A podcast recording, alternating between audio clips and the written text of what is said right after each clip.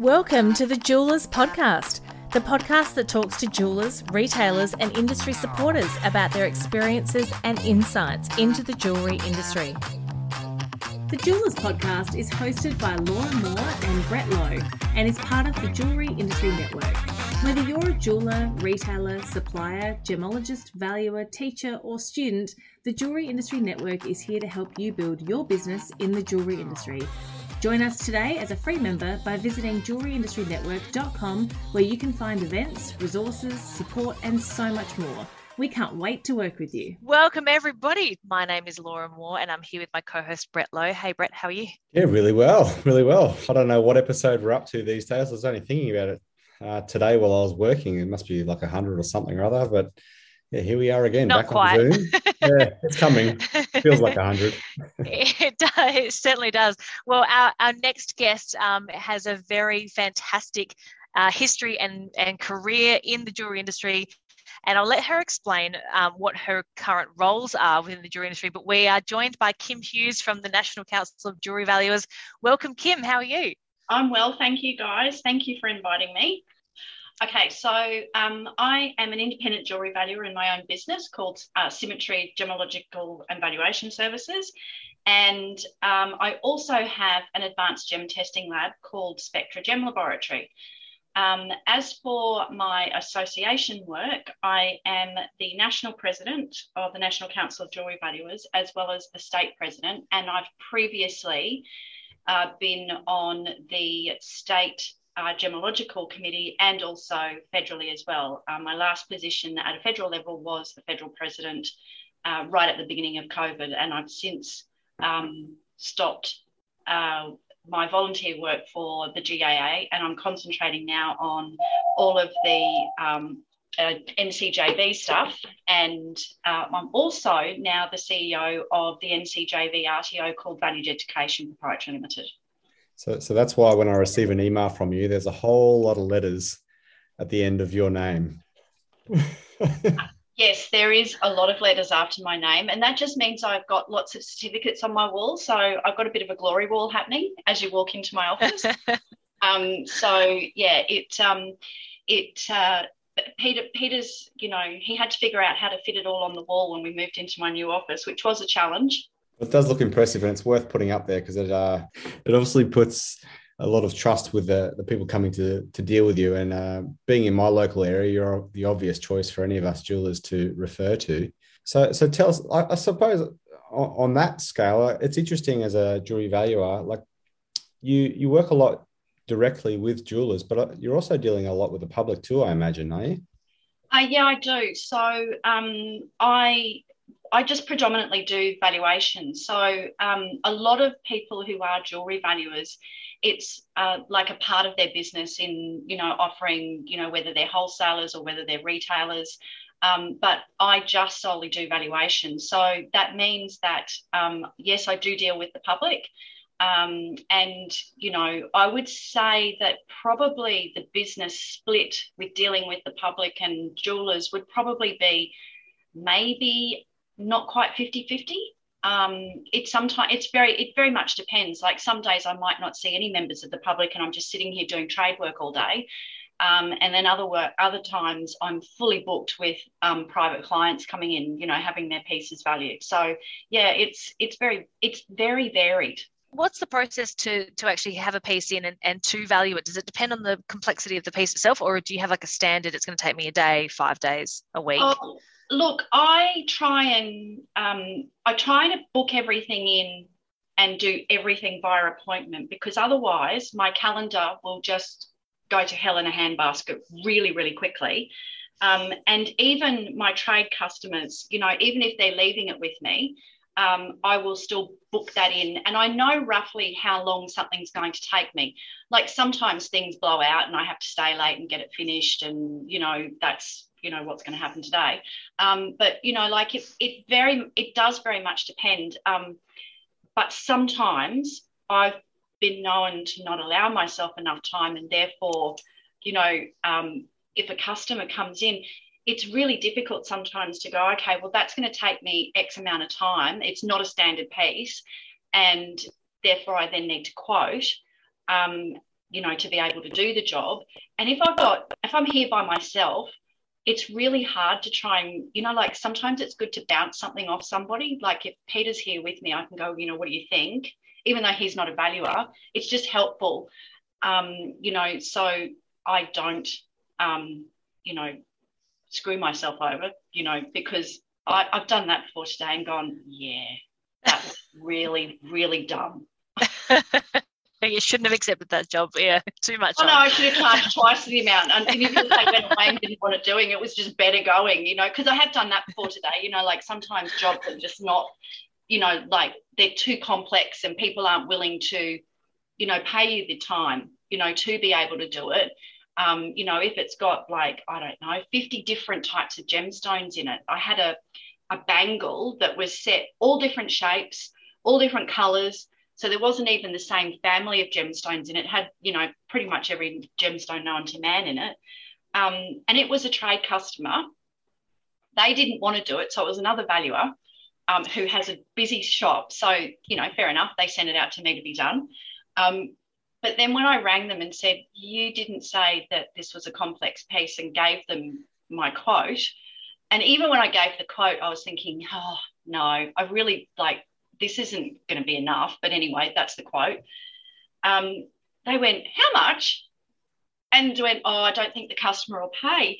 And I went, Well, I'm happy to send it back. And I sent it back. I didn't get the job, but I, I had it was fine because when I looked at it again and worked out like how many gems were in it and how long it would have taken me to identify them and do all that, I went, yeah, it should have been doubled what I quoted. I'm really sorry about my phone. That's okay. You're a very busy woman. Well, so what sort of education did you have to go through to become a valuer yourself?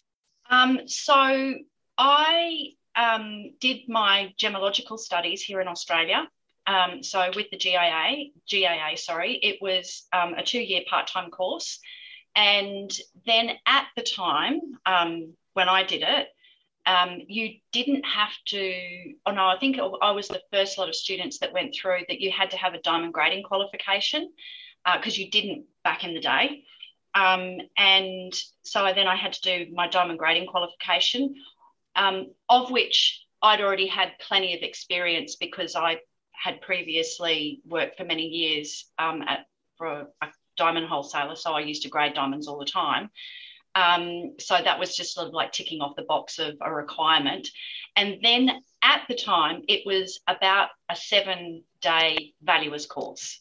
Um, and after I did all of that education, I thought, well, I should probably work for myself um, rather than, you know, someone else benefiting from all my hard work. So uh, I went home one day and said to my husband, I'm going to open up my own business. And he went, Oh, okay, giving up a perfectly well paid job um, in, in the industry. And he went, Oh, do you think maybe you should keep your job like, you know, the Thursday night, Saturday morning, you know, like weekend, you know, just in case, um, you know, you're not that busy? And I went, Well, no, don't think so. Like, I'm one of those people in for a penny, in for a pound. If you don't find out, you never know. Um, and basically, I've never looked back. I was busy from the day one when I opened up my business. So yeah, I mean, I've got busier over time because you know I've picked up more clients, but yeah, I've never looked back. Twenty odd years ago now, I think.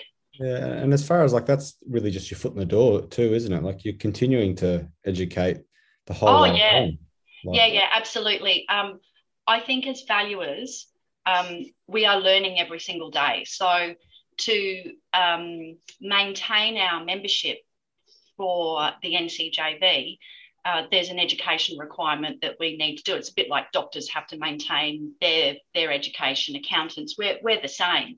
Um, so you know, you might go to a training session, whatever it might be, um, but the um, you know the the you might not learn anything, but you might you know um, reaffirm all of the information that you know is correct, which I think then is just as good as you know learning something that's my other business ringing. So yeah it's it, it can be you know like it's a it, you're always learning always learning. So being in that that you've worked internationally and studied internationally do you notice there's quite a, a difference between um, the expectations of valuers and their education, like the continued education as well, and the level they need to be at when you like. Of course, every country is different, but is there a bit of a standard between the major countries that we deal with? I know um, the the in the UK, uh, which I do have a lot to do with because um, I've you know that's predominantly where I've worked overseas. That um, their valuers are not dissimilar to ours here in Australia. You know that they have education requirements. How they go about doing valuations and things is all a little bit different, but that's you know I would think that that would be the same anywhere in any country.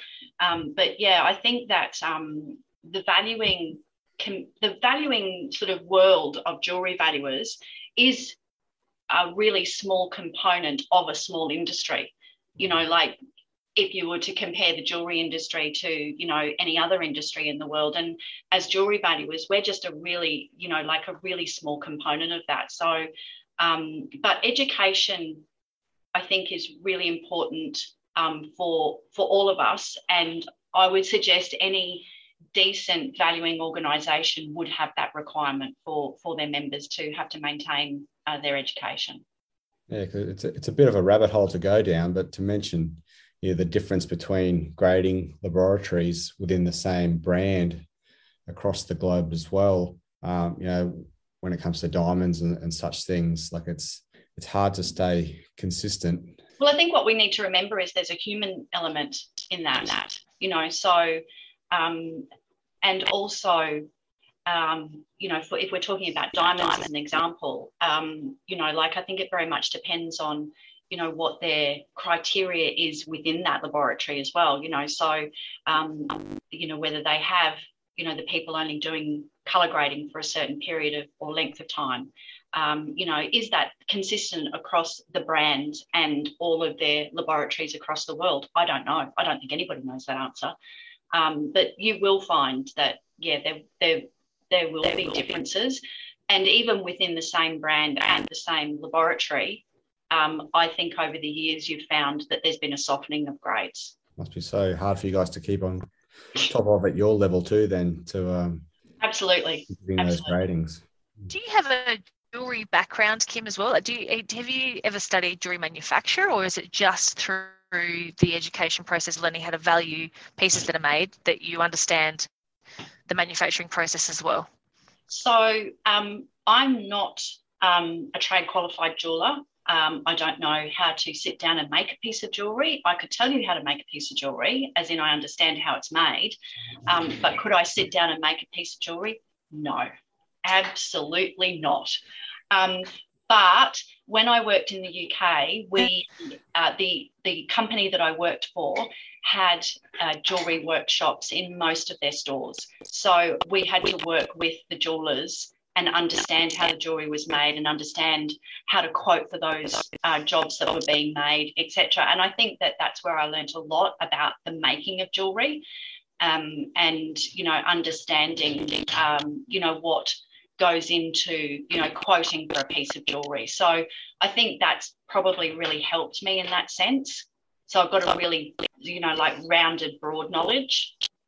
I was thinking in regards to even just as a jewelry manufacturer you see a range of skill sets for that manufacturing jeweler does that come into account when valuing the piece as well it's obviously not just about the brand but it's about the trade qualifications or the skill sets of the person making it does that affect the valuation of the piece? Yeah, so uh, it would be the quality of what I've got in front of me. So, you know, if I've got, um, you know, a beautifully finished piece of jewelry, beautifully made piece of jewelry, um, you know, that's taken into account uh, when I'm when I'm valuing it.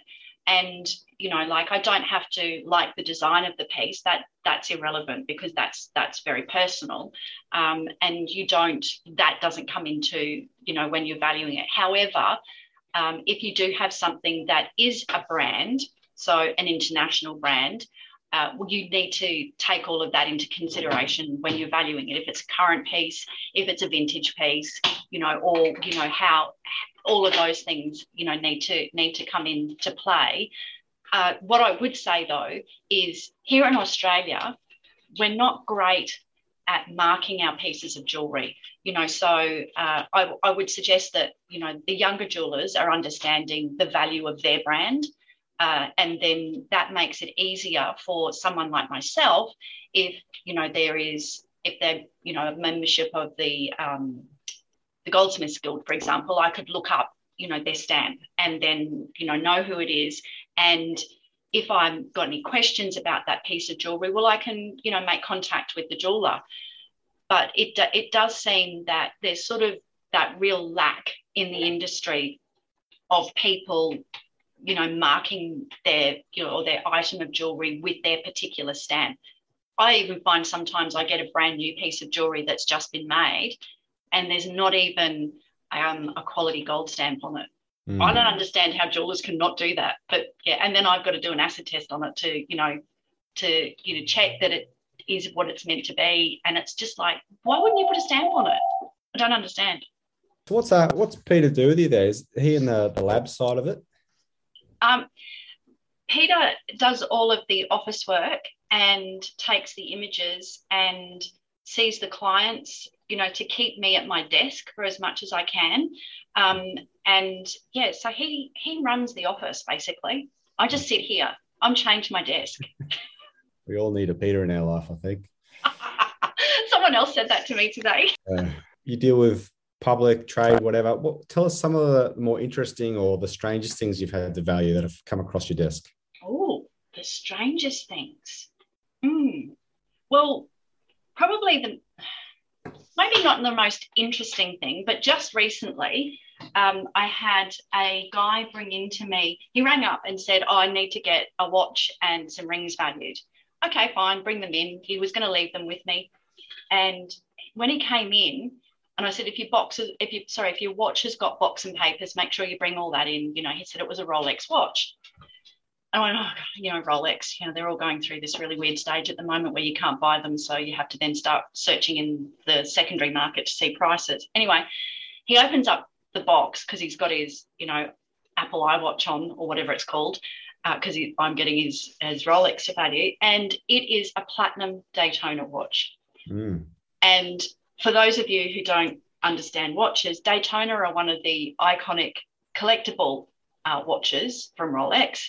And the platinum ones are probably the most expensive one, not necessarily the most collectible one, but the most expensive because it's made of platinum. And I'm going, yeah, okay. So, and then he pulls out the rings. So his wife's rings. And then I've got a three carat oval, two carat pear shape, a ring with some pinks in it. And I'm thinking, oh, that's really interesting.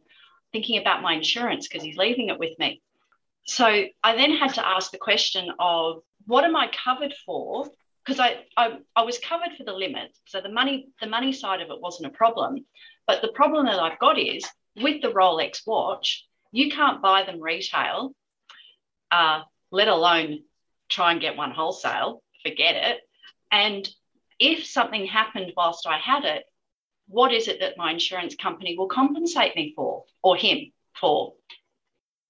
And I'm just going, because the watch itself has a retail price of, in round figures, I think it was 120 or 130,000 dollars, but you can't buy one. So then I had to go to the secondary market and find out how much they're retailing for. Now I hope you're all sitting down for this. Mm-hmm. $220,000. Wow. He wears it. Not in his box, he wears it. He loves it. 220,000. Wow. He was getting it done so he oh, could insure oh, it. Oh, he was. Yes. Wow. Well, you know, why put it in a safe if you've got something that beautiful? Oh, I congratulated him on well, that valuable. Why not wear it? Yeah, absolutely. absolutely. So there's all these things, you know, like people think that Good you just him take things in and you know just do evaluation but it's like no i had to actually have a conversation with my insurer about that because you know i'm, I'm now responsible for this this man's pride and joy.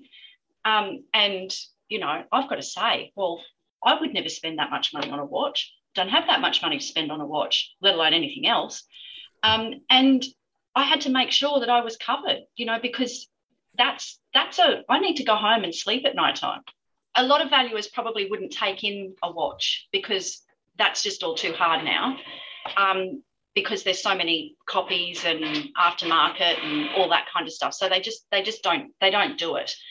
Um, but I think that um, probably some of them haven't thought about how they would go about if they had to replace it for a client. If if you know something terrible happened and they were held up mm. or they were robbed or whatever, um, I just like to make sure that for me, I know I can go home each night and you know I'm I'm all good. Um, mm. You know, so uh, there, there has been a couple of times where mm. I have refused a job because I can't get enough cover um, to do it. And that would be even enough cover for my professional indemnity insurance as well, um, because I've had a huge job to do. And the insurer, um, you know, just that it was above my above my coverage that I could even pay to get um, and that it need, the, the job needed to be done in a very short space of time. So, you know, I had to refuse it. Oh, yeah. Wow. So you're in the business of dealing with what things are cost and the value of the items. So um, it's at the forefront of your mind where some others in the industry in different roles might be um, taking them in a bit naively, not realizing uh, the value of them sitting in their safe or in their shops. I actually think that um, we do get a bit blasé about what passes through our hands because we deal with it all day, every day. And we definitely sometimes, you know, don't take into consideration, okay, there's that one piece, but what about the other 10 pieces that I may have taken in a little bit earlier? And then think how all of that just adds up. And particularly now, when you get, you know, good pieces in, the prices in the last 12 months have increased considerably you know um, so you you do you do need to to have a look at it i mean the other day i was valuing a gold chain so you know something box standard and simple and i got to the you know the bit where i'm typing up the valuation and i've looked at it and went well i must have made a mistake. You know put a zero in the wrong place or a decimal point in the wrong place. And i go back and look at my calculations. I went oh no that's right. Price of gold. Well there's there's a tip for everybody listening. If you haven't checked your insurance cover recently maybe help to your insurer and make sure that you're covered for everything you've got on site at the moment? Well, I think it's a conversation because I've actually had a conversation with one of my retailers that I do work for that he has, you know, a bunch of really beautiful coloured stones in his safe that he's been reboxing and, you know, is going to, you know, start doing some social media stories and etc. etc. And uh, he's got a couple, he's got a uh, I think he's had a two carat 20 ruby, a one carat 50 ruby, really beautiful stones. He's had them for, I don't know, 10 or 15 years. And his insurance, like his business insurance, it's like most of them, they insure at cost. So whatever it costs you, and that's how they replace. But he wouldn't be able to replace that now, um, you know, nowhere near what uh, even his retail price back then is so much less than what the cost of it would be today. So I've said to him, I think you need to go back and have an, a chat with your insurer to see whether you're can you can get coverage as an insurance at cost of when you purchased it, or is it insurance to cost today? Because it is mm. so much more now. Yeah, it almost seems silly to have um, cost insurance as opposed to the replacement insurance uh, especially the way things continue to go up and up once we start talking pink diamonds and things. Oh yeah, pink diamonds. That's just a whole nother story. Craziness. Yeah. Well, on another note, look, let's change gears. We mentioned earlier the RTO. Um, so tell us more about about that, the the valuing courses that you guys run uh, across the country, I imagine. Yes, we do. So uh, we've got students in every state uh, this year, and um, the NCJV became an RTO last year. So uh, the Queensland division of the NCJV is the RTO that delivers the course. Uh, and it's Valued Education Proprietary Limited. And we're just trading as NCJV EDU, just makes it easier because the whole big long company name is just way too long. And I teach uh, here in Queensland. Um, I'm the lead trainer and assessor, as well as the CEO of the RTO. And that's just like another side gig that I do um, because, you know, I need to fill my days. I know, I know, right? Um, so it's a diploma course uh, for valuers, and it takes about 18 months to complete now. So they do uh, an online component, and there's um, six modules that they do that's based around valuation, and then there's two business modules that they do, and they're elective, so they get to pick out of four of them. And of the six units, five of them have practical components. So, like this weekend, I'm teaching some Queensland students here in my office, and they're doing their final assessment. So, they're basically last year's cohort finishing off, and uh, so hope hopefully they all they all make it through, um, and uh, yeah, they'll they'll then become valuers. Fantastic because it's accredited education, that means that unlike uh, like how if, if people went through GEMO, you know, that it's an end of year exam and it's pass or fail or you get a reset, with uh, accredited education, you're given the opportunity to resubmit your work. Now, um, uh, when you're valuing, you always have reference material around you all the time that you can look up. So you don't necessarily, it's not a memory test. You know like you you're you're able to you know use your your resources you know like at the moment i've got you know some weight estimation formulas on my desk and that type of thing. So we don't expect students to you know have to set everything to memory. However they need to know how to go about and use that information in a timely manner so you know they the, the exams are that they do, and every unit has um, some assessment tasks to it. So you're basically assessing the students all the way through. So they complete one unit and then, you know, they start again and start, you know, uh, doing the assessments again basically for the next the next subject that they're doing mm. and, and obviously then for the year um, every year that they're a member they've got to recheck off points through whether it's education there a bit of a mix of how they can keep that accreditation alive? Yeah, so they can. Uh, so at the moment, I, I had a committee meeting last night with my state, and we're in the process of organising an education day. So, you know, we might have an opal expert come along and chat to us about opal, show us some, you know, samples.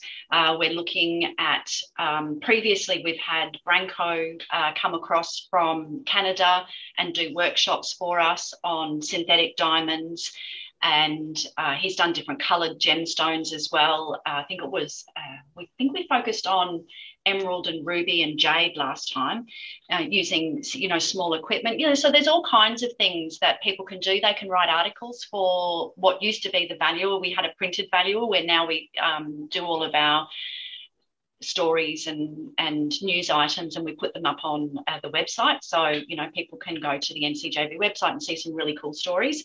And you know like so there's all all different ways uh, that that members uh, can uh, gain their their cpd points. During covid uh, it was predominantly you know web based things and we sent you know members you know lots of information on all kinds of webinars that were happening all over the world you know to be honest with you. And you know um, i even delivered some webinars um, from here um, to jewelry valuers in the uk so you know we were all sort of you know sharing information backwards and forwards. We had somebody from the uk deliver a webinar on english hallmarks and their hallmarking system you know. So we kind of all worked collaboratively together because we all knew that we had to keep our members you know, entertained, I think, as well during, you know, the, the periods of lockdown. We were lucky here in Australia, well, in probably every other state except for Victoria, because they were locked up a lot longer than what we were, in Queensland particularly. Um, but, you know, like I think it did help um, people, you know, because there's only so much Netflix that you can watch. Right. Kym can't watch any Netflix. She's far too busy. yeah. But yes, Kym, because I saw when you were doing some of those webinars through the UK, um, like like that have a whatever it was, 24 hours just about of um, people holding set times, like it was a stage. Uh, do you think those sort of things are going to continue on, like on an international scale, now that the you know we're getting back to normal and moving around a bit more? I hope so, um, because I actually found some of them like really really interesting. Um, I probably did all of the um, was it Van Cleef. I think it was Van Cleef. All of those ones, you know, when they were walking through their museums and, you know, they had some fabulous webinars. And beautiful. Yeah. And uh, Rui, I can't remember his surname now. Rui, he had some fantastic webinars that are now on YouTube. And I'm hoping that for that we will still connect because we're a small industry, even worldwide, we're a small industry. So, and I still see things coming through that are that are webinar, like CIBJO is still doing some of their webinars. Um, so yeah, I mean, will it last? I don't know. I don't know. I mean, are we are we all going to travel again? Yeah, we are. So, you know, I I think that you know we might find that it'll drop off a little bit, but yeah, I don't know. I, I hope you're right as well, Kym, that they, you know, that we do continue to share this information because I think you, you know during COVID there was such a, a, massive amount of information that was shared, and we can't ever replicate that by traveling every 15 minutes to see a different you know person in a different country. So there's got to be an element of a mixed combo of, of education and sharing information now that things are open we can travel a little bit but um, you know let's hope that people continue to share what they know and their their knowledge um, while we can stay at home. I hope so. Yes, but I, really like the idea how you're saying some of those are on YouTube too. Like uh, that's one thing. Some of the, the webinars I watched during those sort of lockdown times, I wish I still had copies of them. You know, I could go back and watch them again now. And yeah, whether they put it on YouTube or put it on like platforms like the jewelry industry um, website as well, like it's those things can't be wasted. They're so valuable. So um, hopefully these businesses hold on to them and make the most of that, that content. Yeah, look, uh, there are some, you know, so if you were doing like the Asian Gem Institute ones, I think they had quite a few. They've got a YouTube channel and they're all up there. So like, you know, Vincent Pardieu's ones and all of those, they're they're definitely up there. Uh, I know Rui's, he has his up there. And there was another website that I found, uh, and I and they've got a whole bunch that they've saved that they've done as well. So I think that there is an abundance of resources there for people to go back and have a look at things. And I do, I, I really do hope that we we do continue in some way. Not, I, I do believe that face there's nothing that can replace face to face education, and and you know as as people we do like to network and be face to face. So I don't think there's anything that will stop that. Yeah, no, agreed. We, we certainly saw, um, you know, a lot of people, you know, wanting to reconnect at our, our recent jewelry industry fair, um, and even just our networking that we're doing around the country. It's been, you know, people are really receptive to coming together and to chatting and to sharing information. So hopefully there is a bit of a mix. With the education that the NCJV obviously provides, do you have a consumer element to that as well, or just towards the trade? It's probably more trade based and um, member you know member specific and i think that um, it's finding the time and also you know what's where and what's the best you know to do and yeah it's probably something that we we could look at and probably improve as well. What are the next steps i suppose for the ncjv do you have um, you know plans for the next year coming up or is it business as usual trying to get more people to become valuers? What's your what are the goals for the ncjv well we haven't had a face-to-face meeting in two years and very excitingly in four weeks we'll be in adelaide um, so to our face-to-face meetings. so yeah i think that um, once we've had our meeting, it's something that we are definitely looking at, you know, like our business plan and where we're heading and what we're doing but probably for the last two years, we've just been, you know, status quo, like, you know, because it was, we really didn't know what was happening. You know, at the beginning of COVID, we had our last committee meeting um, on Friday, the 13th of March. I remember I walked out of an education meeting, and that was the very beginning of where the world was starting to hear all the information about COVID. Um, and we were all going home for the weekend. It was actually in Brisbane, so I wasn't going home, I was just driving.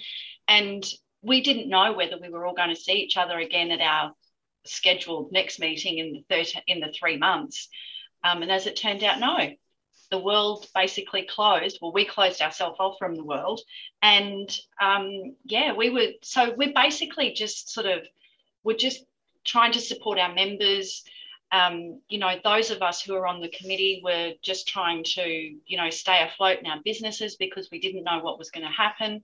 Um, I had uh, my my office is what that was pretty much I moved in the June here of the first year of COVID, and I had just signed a contract for all the builders come in and start doing everything. And it was like, oh, what have I done?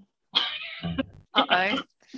but yeah, yeah. it was moving to my new office, so that was fine. Wow. Yeah, I think terrifying time for everybody. So, well, yeah, well done for getting through it. Kym, what's your advice for people that want to become valuers, whether they are jewelers or maybe they're not jewelers and they just are interested to get into becoming a valuer? So, firstly, they would have to have a gemological qualification.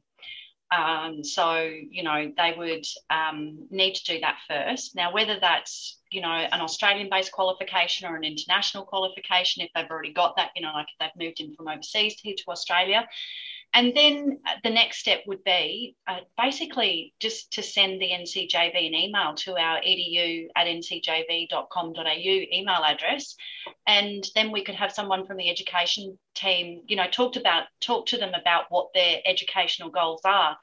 Because not everybody who does the valuers course actually wants to sit down and write valuations that's not always the goal. you know, it can help in their mm. business. It can help with them, you know, buying better stock or understanding, you know, um, you know, the quality of things and what they should look for, you know, that type of thing. So, yeah, as I say, like I do, I do valuation work for people who are NCJV members, but they're busy running their very busy jewelry stores. So it's easier for them to get someone like myself who does valuations all day, every day, you know, and I can do a valuation far quicker than what they can because they've packed away all of their equipment in the cupboard and then they have to drag it all out to do, you know, the one or two valuations. So yeah, I mean, it, it doesn't mean that, you know, just because you've done the valuers course that you're going to sit down and just do valuations. Interesting. I think I think there's certainly a lot of value in the knowledge uh, from you know a major cross section of the industry having you know who need to have it.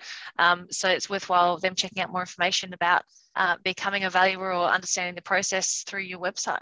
Mm. Yeah, and like there's a lot of jewelers out there that are obviously um, gemologists. You don't hear too many being valuers as well. Uh, so I guess it's when you put it in that perspective, it's not just about writing the valuations. It can actually help them price their work and, and maybe even buy better. I, I think so, Brett, because I think um, the jewelers I think they fall into several categories, and they're those who, you know, they're they're quite they get stuck in their their environment. You know, like they don't they're busy at their bench, so you know they sit they sit down, you know, working away at their bench, you know, producing all of their beautiful things, but they don't often get the chance to, you know, go out and you know value themselves. I think that's something that we're all really bad at. In you know when we work for ourselves is valuing ourselves and what we're actually worth uh, you know to our business. And particularly like as a jewelry valuer that's what i do all day every day. And i was having a conversation with a colleague in the uk over the weekend and she had been doing some business meeting or joined a business group or I don't, I don't know. Anyway what she said to me was that she realized um, she's a manufacturing jeweler who has a little um, sort of boutique little jewelry shop and also uh, registered valuer in the UK, but realized that she is actually costing her business money by sitting down doing a valuation. So basically, what she's selling her valuations for when she does them is nowhere near enough. She can get the services of somebody who just does valuation, so just contract them to come in and do her valuation work and either sit down at her bench and make the jewelry or be you know, dealing with the client, you know, at the design process. Um, and she said, had she not, you know, worked with those business skills people and worked out where the money was in her business, she probably would never have realized that. And. I think mm-hmm. that's something, you know, that um, we probably all do in our businesses. You know, like I know that I'm no good at doing, you know, all the accounting and paperwork and all of that. And that's why, you know, I have the magic of Peter. Um, you know, so he he does all of that for me. I don't know whether he likes doing it or not, but you know, hey, he's not a valuer, so that's his job. He does it with a smile and he bees quiet, so yeah. he's still employed. Oh, Kym, it, has been an absolute delight chatting with you about uh, the business and, and a valuer. I think we probably talk to you for another couple of hours because there's so much to unpack with this topic. But um, you know, maybe we'll do another a couple of podcasts coming up and, and maybe I'll see you when you're here in Adelaide. Yes, yeah, I'll let you know. Yeah, thanks so much for joining us today, Kym. It's uh, it was a pleasure to have you on, and uh, thanks for making the time after a big day to uh, squeeze it in and um, squ- take you away from Peter and all those ringing phones. no worries at all. Thanks for having me. Thank you for tuning in. Please hit subscribe to the Jewelers Podcast so that you don't miss our next episode. You can get in touch with us on Facebook or Instagram. Just search for Jewelers Podcast. See you next time.